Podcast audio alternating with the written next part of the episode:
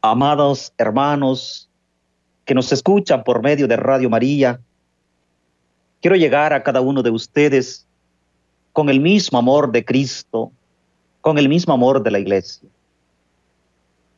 Para este día vamos a compartir el tema la familia, discípula y misionera. La génesis de este tema es porque exactamente coincidimos con la semana de oración por las misiones. Sabemos que la iglesia tiene su realidad de ser misionera, no solamente en el octubre misionero como le conocemos, sino más bien 24/7, todos los días de anunciar el Evangelio. Perfecto. Después de esta introducción, me permito, ¿verdad?, compartir con ustedes el por qué o cómo realizar nuestra, o cómo hacer de nuestras familias, mejor dicho, discípulas y misioneras. Se habla del discipulado y lo vemos de manera concreta en la llamada al sacerdocio, a la vida religiosa. Vemos el cometido del Papa Francisco, de los obispos, etc. Pero como que solo nos quedamos como espectadores ante una llamada de emergencia a la misión. No podemos continuar como iglesia doméstica quedándonos estáticos, quedándonos nomás mirando lo que los sacerdotes religiosos, obispos realizan. Yo también, en la iglesia doméstica, en la familia, soy llamado a vivir el Evangelio, vivirlo y transmitirlo. Para ello es necesario ser llamado. Nadie puede ir a la misión sin haber recibido la llamada. Nadie puede responder a una realidad sin haber sido llamado a esa realidad. Hemos sido llamados todos a la vida. Esta es la premisa primera, ¿verdad? Llamados a la vida. Qué importante que Dios ha pensado en nosotros, ha pensado en usted, querida familia iglesia doméstica. Cuando Dios pensó en usted como papá y como mamá, y pensó en el regalo precioso de sus hijos, no solamente pensaba en el que ustedes le dieran un techo, comida, los estudios básicos, en buenos colegios, el bachillerato, las mejores universidades. Dios al instaurar su reino en cada corazón, en cada familia, trasciende más allá, nos lleva hacia otra realidad. Y aquí viene tu cometido, familia, discípula y misionera. Primero pensemos, ¿quién es un discípulo? ¿Qué es ser discípulo? ¿Quién es? Es un llamado por el maestro. Ese es el discípulo un llamado por el maestro, un convocado y uno que ha respondido, por supuesto. Es discípulo porque le he respondido a un maestro. Espero darme a entender. Le respondo a, Dios que por amor me ha llamado. En mi libertad doy la respuesta positiva o negativa. Cuando doy la respuesta positiva, me convierto en discípulo. ¿Qué hace el discípulo? Ya vimos quién es el discípulo. Ahora, ¿qué hace el discípulo? El discípulo conoce a Jesús, al Maestro. Cuando le preguntó Juan a Jesús, Maestro, ¿dónde vives? La, la respuesta del Maestro fue, ven y lo verás, ven y lo verás. Qué importante es que cada familia argumente sobre esta, sobre esta pregunta. ¿Dónde vives? Ven y lo verás. Tu familia conoce dónde vive el maestro de familias. Tu familia es discípula del Señor. Según los evangelios, ser discípulo significa, ante todo, seguirle. Lo que llamamos secuela Christi. Y seguimos al Maestro cuando obedecemos sus mandatos. Nosotros, para llegar a ser sacerdotes, tuvimos que formarnos en el seminario y allí responder día a día con la disciplina, con los estudios, con la fraternidad, con la oración, etcétera. Todo lo que conlleva en la formación de un sacerdote. Ahora, para formar a las familias, o dónde está el material para formar a las familias como discípulas del Señor. Hace poquitico hemos terminado el mes de la Sagrada Escritura, el mes de la Biblia. Y ahí tenemos ese manual, si me, si me permiten ustedes decir este término, ese libro sagrado donde encontramos la palabra de Dios, la palabra que nos ilumina, la palabra que nos forma, la palabra que nos da los parámetros de la secuela Cristi, la Sagrada Escritura, Dice el Evangelio de San Marcos, capítulo 1, versículo 18, capítulo 1, versículo 18, nos dice lo siguiente. Perdón, desde el 17 voy a leer. Jesús les dijo, síganme y yo los haré pescadores de hombres. Y de inmediato dejaron sus redes y le siguieron. Esto está en contexto de la llamada de los discípulos, de los apóstoles, perdón, de los apóstoles. Jesús que pide y estos hombres que responden inmediatamente lo dejaron. ¿Para qué? Para estar con Él, con la finalidad de ir aprendiendo de aquello que, que hace, que dice y sobre todo de su estilo de vida es un itinerario de comunión con Dios y con aquellos que como familia comparten el seguimiento, lo que son y lo que tienen. Ser familia discípula entonces implica, por tanto, una relación dinámica, permanente, amorosa con Jesús, con su evangelio, con el reino de Dios.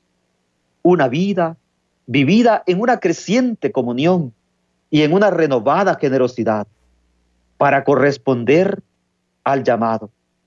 Es generar en ella una iglesia doméstica, un lugar de escucha, de oración, de corrección fraterna, santuario de vida, como lo han dicho los obispos. Detengámonos en estas características. Los discípulos inmediatamente, o los apóstoles inmediatamente lo dejaron todo y lo siguieron. ¿Cómo está mi respuesta como familia? ¿Qué es el día del Señor para tu familia? Eres de aquellos que van posponiendo la Eucaristía dominical diciendo, el otro domingo vamos a ir a la Santa Misa. Me voy a confesar el otro mes. Mañana vamos a rezar el rosario. Hoy no podemos ir a visitar a los enfermos. Y el Señor te llama para que dejándolo todo, lo sigas. Y cuando digo aquí todo, significa la prioridad en Jesús. Eso significa dejarlo todo bendigo y felicito a aquellas familias que con arduo trabajo hacen el espacio prioritario para el Señor. Siempre oran, siempre bendicen a sus hijos. Qué felicidad siente un padre, una madre, cuando sabe que sus hijos están descansando en sus, en sus lechos porque los han bendecido, Y no están preocupados a qué hora va a venir mi hijo, del baile, de la fiesta que se ha realizado en el pueblo, en la colonia, en, la comunidad, etc. Esa preocupación ya es por no dar esta respuesta al Señor. Y dejándolo todo lo siguieron. Dejándolo todo lo siguieron. Los papás han querido formar esta iglesia doméstica, dejando a sus padres, han dejado a sus papás para formar una iglesia doméstica. Y de allí, un paso más, a seguir formando los hijos como el regalo que Dios le da. Y dejándolo todo lo siguieron. Ya la esposa deja su belleza corpórea porque viene un hijo que está ahí en su vientre, un hijo que le va a provocar dolor, lágrimas en el vientre. Y el esposo, por supuesto, acompañando a su amada esposa, respondiéndole al Señor y dejándolo, todo lo siguieron. Piense usted, cuando tiene que dejar el sueño, porque su esposa embarazada se incomodó a medianoche, un ejemplo, y tiene que dejar su sueño para responderle al Señor, mirando a su amada esposa y sintiendo con ella ese itinerario de vida que llevan juntos. Psicológicamente se dice que cuando sale embarazada la esposa se dice, estamos embarazados, los, los esposos porque ambos han colaborado con Dios. Y eso estar embarazado no es que el hombre tenga en su, en su estómago, perdón la palabra, un hijo, sino más bien que ese vientre de la madre se hace tan grande, tan grande, que los dos comparten esa realidad. Y dejándolo todo, lo siguieron. Esto es ser discípulo. Este es responderle al Señor. Y voy despacio en esas realidades familiares para que ustedes de su óptica familiar vayan analizando. O, y cuando, cuando nace el niño, qué bonito que aquí en El Salvador tenemos ya esa oportunidad donde el esposo puede entrar en ese programa, nacer con cariño, estar ahí, viendo, viviendo ese momento en el que su hijo sale a luz de este mundo, ver con alegría ese regalo que tanto ha esperado por nueve meses. Muy bien. Dejándolo todo lo siguieron. Este niño que te va a incomodar el sueño. Quizás vas a venir cansado del trabajo. Quizás vas a estar cansada de tu trabajo en la casa, pero dejándolo todo, lo sigues. Siempre tienes el espacio y a pesar del trabajo, del cuidado de tus hijos, sigues orando al Señor. Yo al Señor no lo dejo, porque a Él le respondí. Cuando yo decidí casarme con esta mujer, cuando yo decidí casarme con este hombre, en el caso de la mujer, dejándolo todo lo siguiente. Dejándolo todo. Ese es el cometido del discípulo. Ese es el ser del discípulo. Dejarlo todo para poder servirle al Señor. Yo sé que puedo enumerar tantas cosas en este camino del discipulado.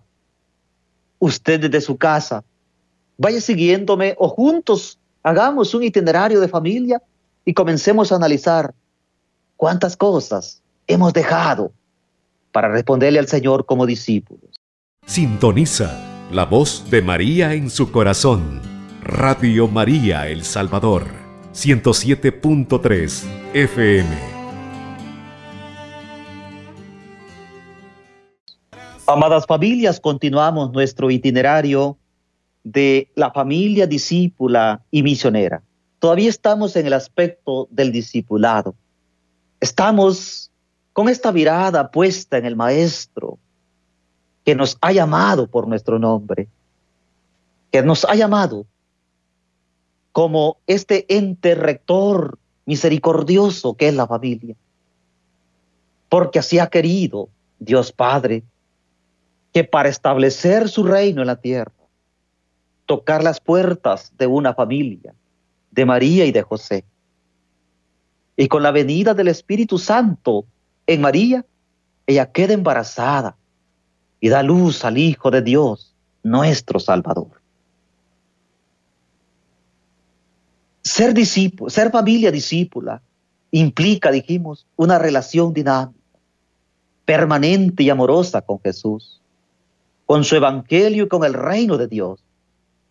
Una vida en una creciente comunión y con una renovada generosidad para corresponder al llamado. Es generar en ella una iglesia doméstica. Qué importante. No es solamente es un deseo simple de querer formar familia. Puedo formar una familia fuera de la gracia del matrimonio. Un simple deseo de enamoramiento, un deseo erótico, un deseo sexual, un deseo de posesión. Quiero tener a esta persona conmigo y con ella vamos a procrear hijos. Y a veces determinamos vamos a procrear un hijo, dos hijos, tres hijos lo más. Y nos convertimos en personas egoístas poniendo los límites a la vida, no sacramentados, poniendo límites a la vida. La persona que está conmigo es entonces un objeto sexual, una complacencia de mí, de mi deseo erótico allí ya no estoy respondiéndole como discípulo al Señor. Esa familia ya no es discípula. Esa familia está respondiendo a sus realidades egocéntricas.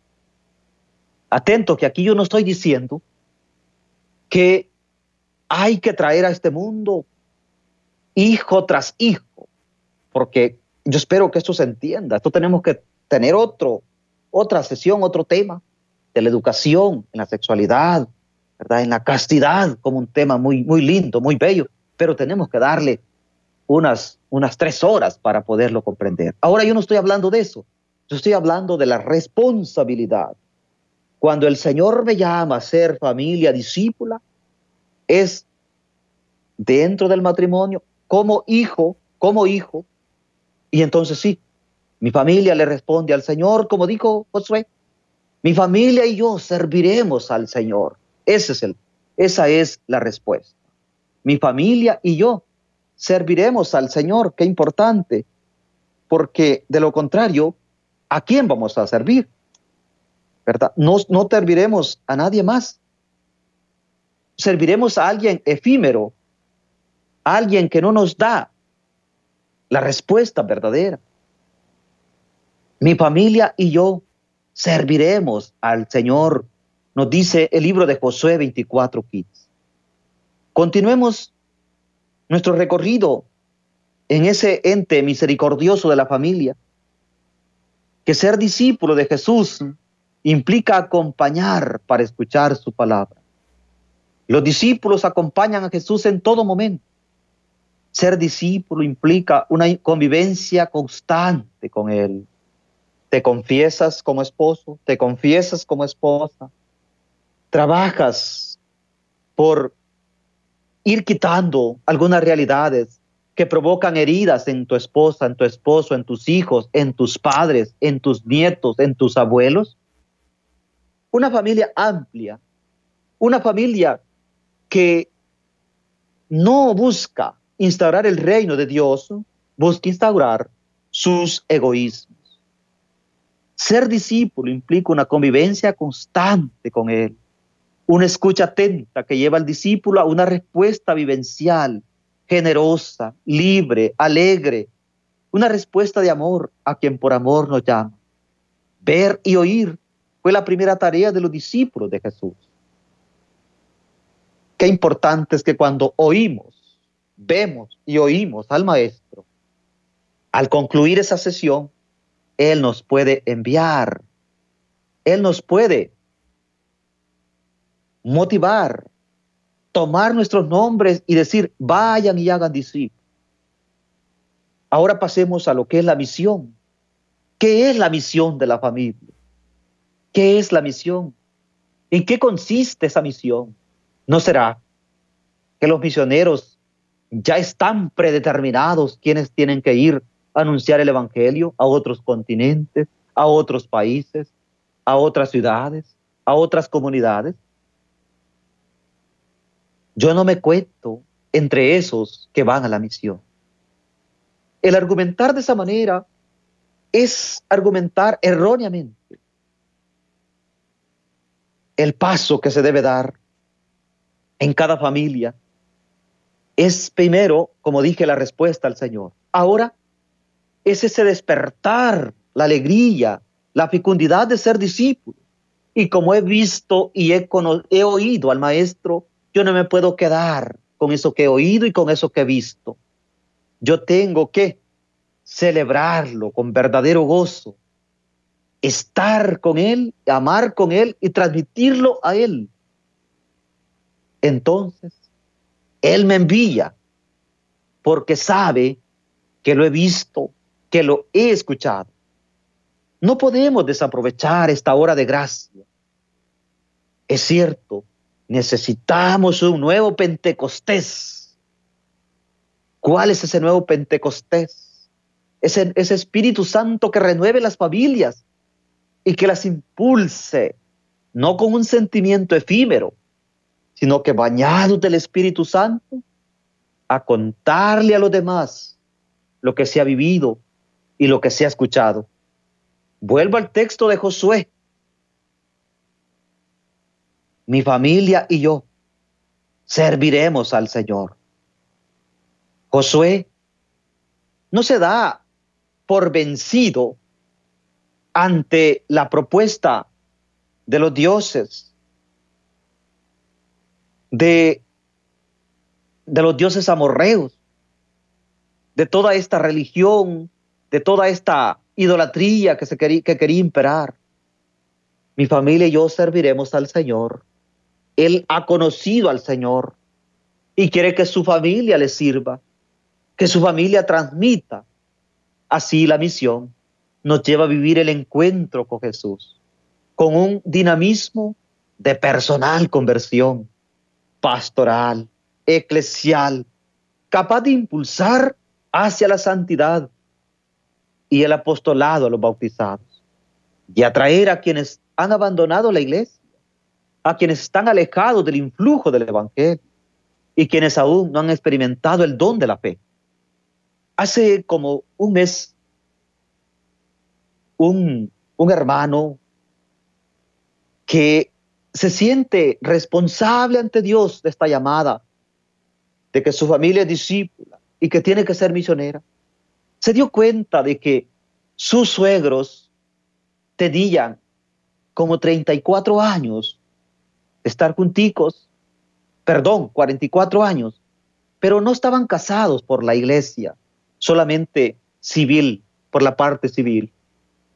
Este muchacho, que era su yerno, viene a hablar conmigo, se pone de acuerdo con su esposa para motivar a sus suegros.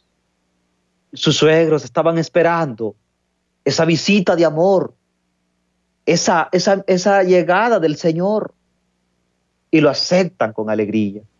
Bendije este matrimonio y unos señores ya grandes en edad y ellos se les podía ver la alegría en su rostro de recibir la gracia del matrimonio. En el rito del matrimonio, las lágrimas se hicieron presentes, unas lágrimas de alegría por el encuentro con Jesús. Ve, esta familia se convirtió en misionera porque ellos se habían encontrado con Jesús. A la pregunta, ¿para qué la misión? Respondemos con la fe y la esperanza de la iglesia. Que nuestra misión es compartir la vida que nos transmite Cristo. El amor es el que da la vida. El amor genera vida. Y por eso, si el amor de Cristo ha generado mi vida, no puedo quedarme. Si genera vida, tiene una dinámica, una continuidad. Por eso la iglesia es enviada a difundir en el mundo la caridad de Cristo para que los hombres y los pueblos tengan vida y la tengan en abundancia, como dice Juan 10:10. De esta manera la iglesia es misionera, solo en cuanto discípula. Recuerden bien, de esta manera la iglesia, la familia es misionera, solo en cuanto discípula. Es decir, capaz de dejarse atraer siempre con renovado asombro por Dios que nos amó y que nos ama primero le anuncias el Evangelio de la vida, de la familia, a tu esposa, a tu esposo, a tus hijos, a tus nietos, a tus abuelos, a tus tíos, a tus tías? ¿Cómo está la misión que está realizando en tu familia? Eres llamado a anunciar el Evangelio. Si tienes a tu abuelito allí en aquella cama que no oye, que no ve, ¿Y cómo le vas a transmitir el Evangelio? Pues tienes que llegar con la ternura del corazón. La ternura es el antídoto del corazón. Llegar. O cómo tratas a tu abuelito, que es repetitivo en lo que dice. No le tienes paciencia. Entonces, la misión no la estás haciendo bien. Entonces no estás transmitiendo el Evangelio de la vida. ¿No has visto lo que Jesús hizo? Sanó a los ciegos. Los paralíticos comenzaron a caminar. Los sordos podían oír. Qué bondad la de Cristo. Y si yo he conocido al Maestro, y si he respondido al Maestro, si lo he visto, yo también voy a hacer lo que Él hace. Es por esta razón que la misión va dirigida a la familia, la familia como tesoro de la humanidad, pero especialmente por ella como iglesia doméstica. Viene siendo, esta iglesia, perdón, esta iglesia doméstica viene a ser atacada. Y en ese sentido, es necesario proclamar el Evangelio de la familia con ahínco, con paciencia y sobre todo con amor, que es el que da vida. Transmitir este Evangelio de la vida no es tarea fácil, solo se hace estando a los pies del Maestro. ¿Qué paciencia le tienes a tu esposo cuando vino todo molesto del trabajo? Y quizás estabas preparando con amor los alimentos y te contestó mal. Y quizás por ello ya no continuaste preparando los alimentos y te quedaste limitada con tu celular en mano te hablaba y no contestabas. El amor se ha dañado, el amor se ha limitado, el amor ha sido atacado. ¿Qué tal cuando tu esposa viene del trabajo y tú has llegado unos minutos antes y ella esperaba que, que la recibieras con un abrazo, con un beso? Pero al contrario, le respondiste de manera seca, con tu celular en mano. Atentos, porque es ahí donde la familia se va dañando y es necesario, es necesario respetar esos espacios para poder anunciar el Evangelio. Quiero repetir, solo podemos ir a la misión si somos llamados.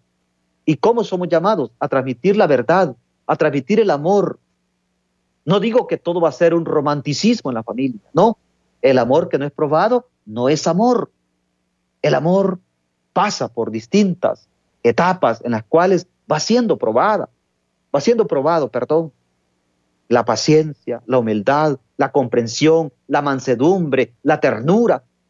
Son todos estos rubros que el amor nos permite ser sólidos, amar con paciencia, con ahínco, con tenacidad. Quiero repetir algunos ejemplos que ya di.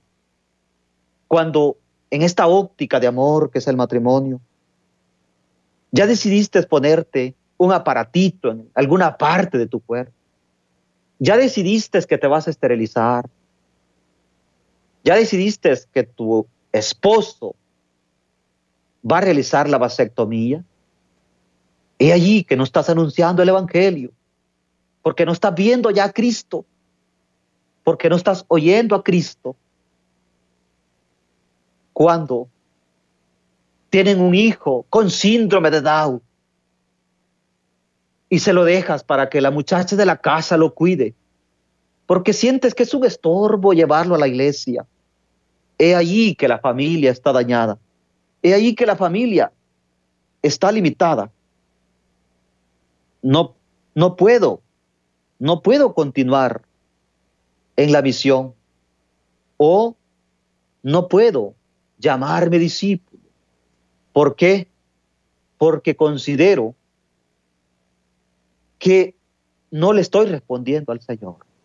He visto mi limitante, he visto lo que ha sucedido en mi vida.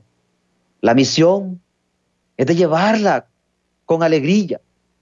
Sin la alegría no podemos hacer nada. Sin la alegría quedamos limitados, quedamos estáticos.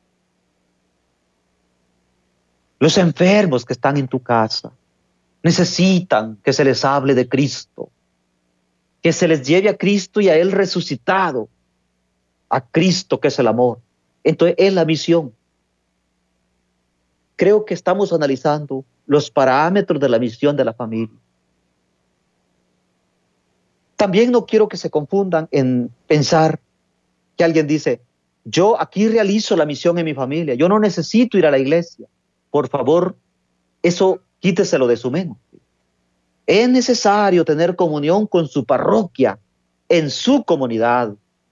Si usted no tiene comunión en su comunidad, en su parroquia, en su movimiento, usted va a hacer las cosas que usted quiere.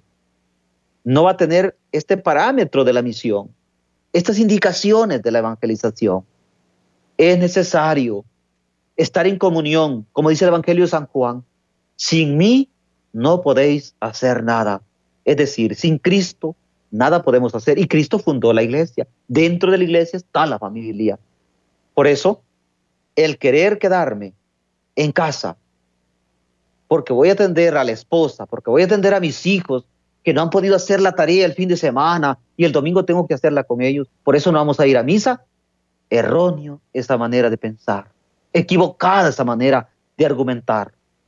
Tienes la misión, pero primero con el maestro, primero la respuesta al Maestro verdadero y auténtico, que es nuestro Señor Jesucristo. Quiero invitarles a que demos este vistazo así.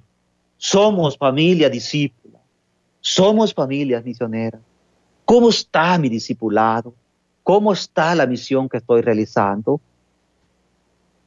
Cuando tomo el celular y no quiero que la esposa, mi esposa, se dé cuenta de lo que yo estoy viendo. Cuando ella quiere ver lo que tengo en mi celular, trato de esconder el celular y no se lo presto. Tiene un código para entrar, para que mi esposa no vea. Allí estoy limitando la misión, porque no estoy dando testimonio. No soy una persona abierta, no soy el uno para con el otro. Soy una persona egocéntrica. Y así también mis hijos, los nietos, los abuelos. Hay abuelos que son también un poquito eh, limitados en su amabilidad, perdón que hable de esta manera, limitados. No transmiten la alegría de sus años, la belleza de sus canas. Hay abuelos que son tan amables, abuelas tan amables, pero hay abuelitos que son un poco agrios, perdón el término, un poquito agrios, que no se le puede acercar ningún nieto, ¿sí? Ningún nieto de lejos, de lejos es mejor. No se puede vivir la alegría del Evangelio. Estamos encerrándonos, enclaustrándonos.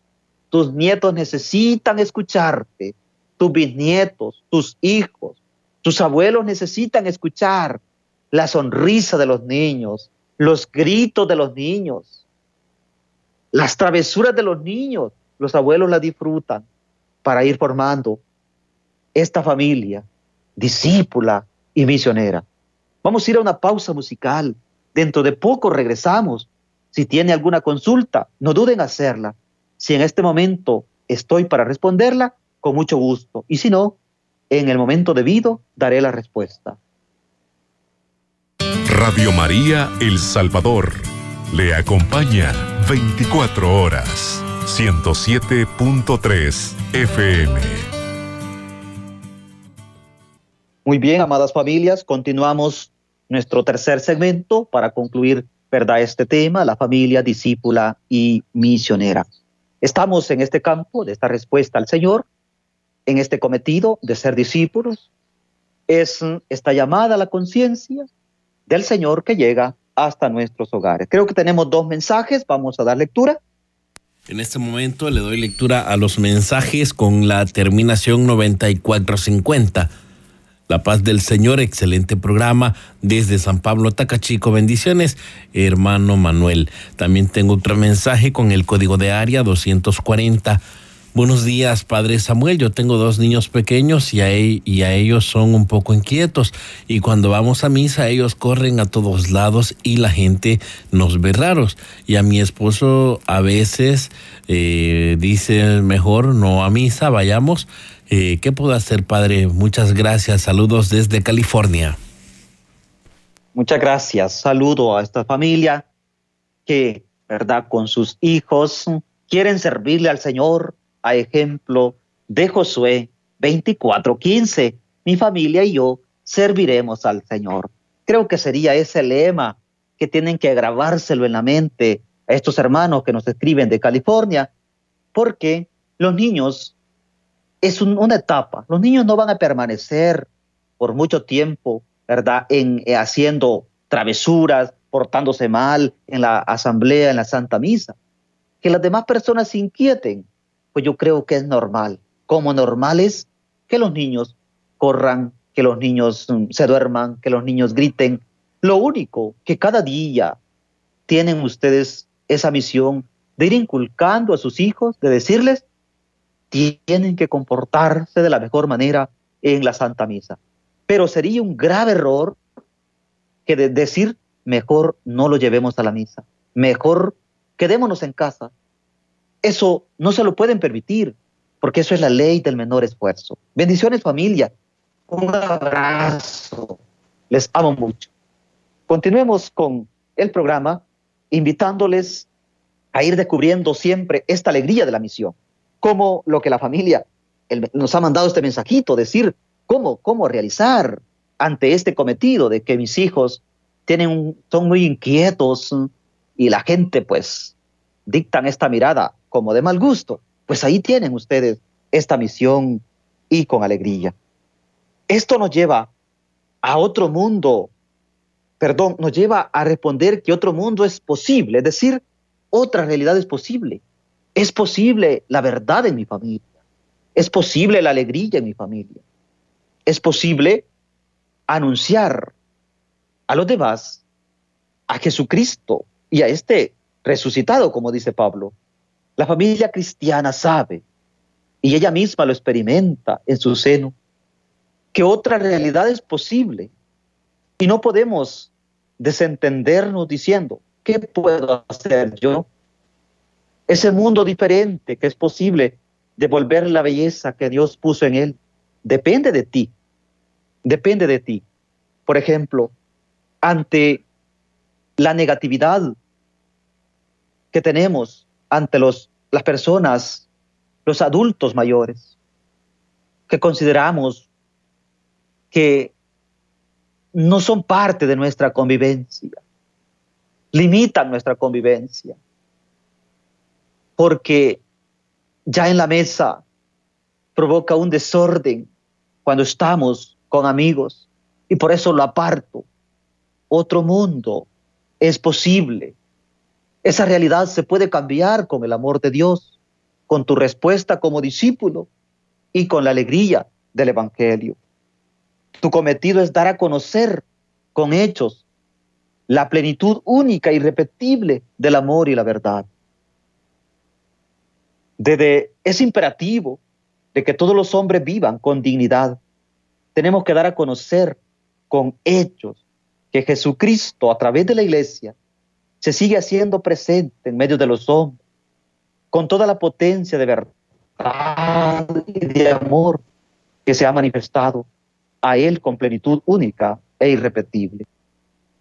Repito, con la ayuda de Dios, otra realidad es posible.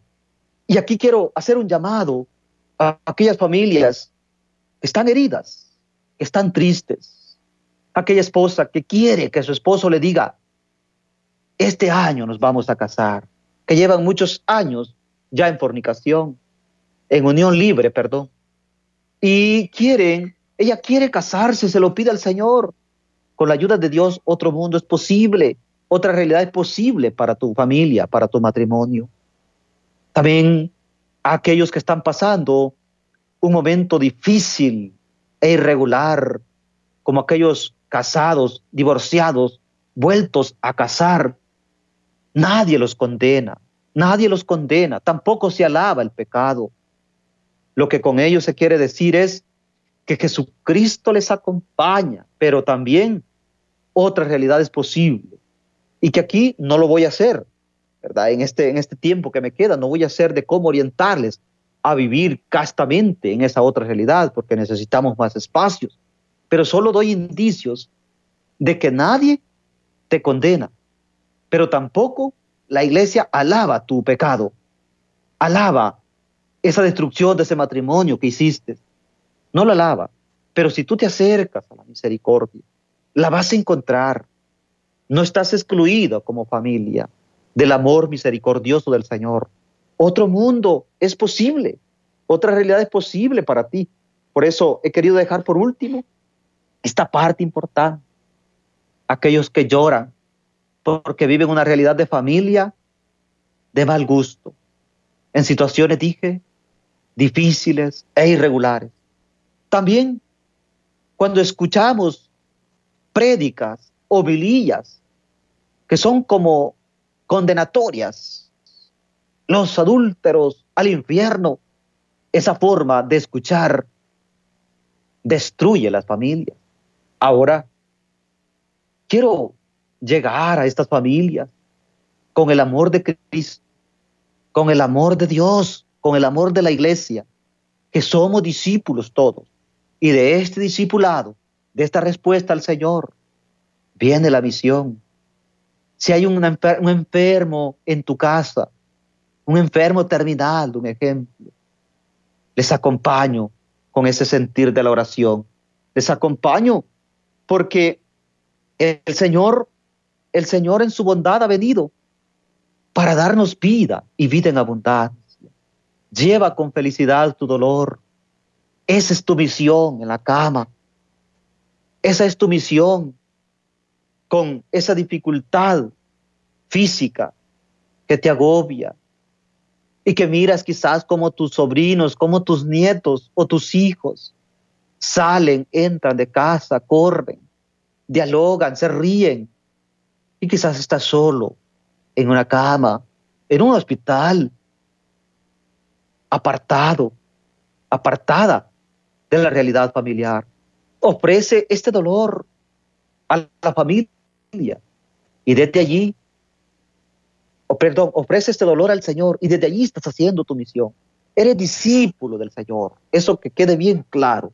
Eres discípula del Señor, eres familia discípula que está viviendo la pasión de Cristo y que pronto vendrá la resurrección.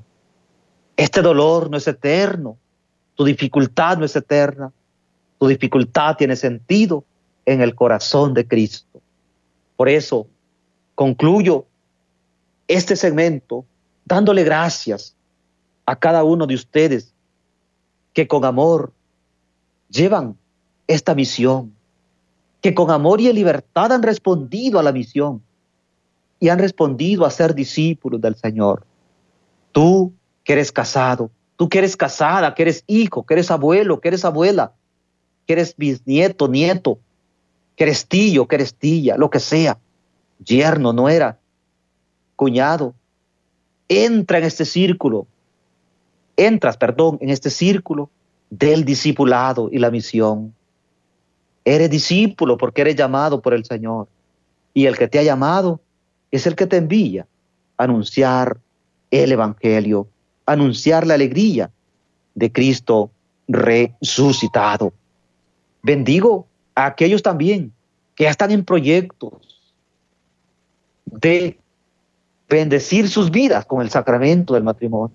les acompaño en este itinerario. Les acompaño a aquellas familias que están pasando momentos, que están viviendo, perdón, momentos difíciles e irregulares. Repito, como los casados, divorciados, vueltos a casar. Vaya ustedes mi saludo y también mi cercanía en la oración. Repito, no es de seguir viviendo de esa manera, sino respondiéndole al Señor. Saludo a los que carentes de salud están allí anunciando el Evangelio, están, están anunciando la buena nueva, están diciéndole a los demás, este dolor pasará, pero las palabras de Cristo permanecerán. Queridos hermanos, gracias por su tiempo, gracias por estar escuchando la misericordia del Señor. Recuerden, el Padre Samuel Orellana les ama, les bendice y les acompaña en su familia discípula misionera y en su familia iglesia doméstica. Alabado sea Jesucristo. Con María por siempre sea alabado. Cubriendo todo El Salvador. Radio María, 107.3 FM.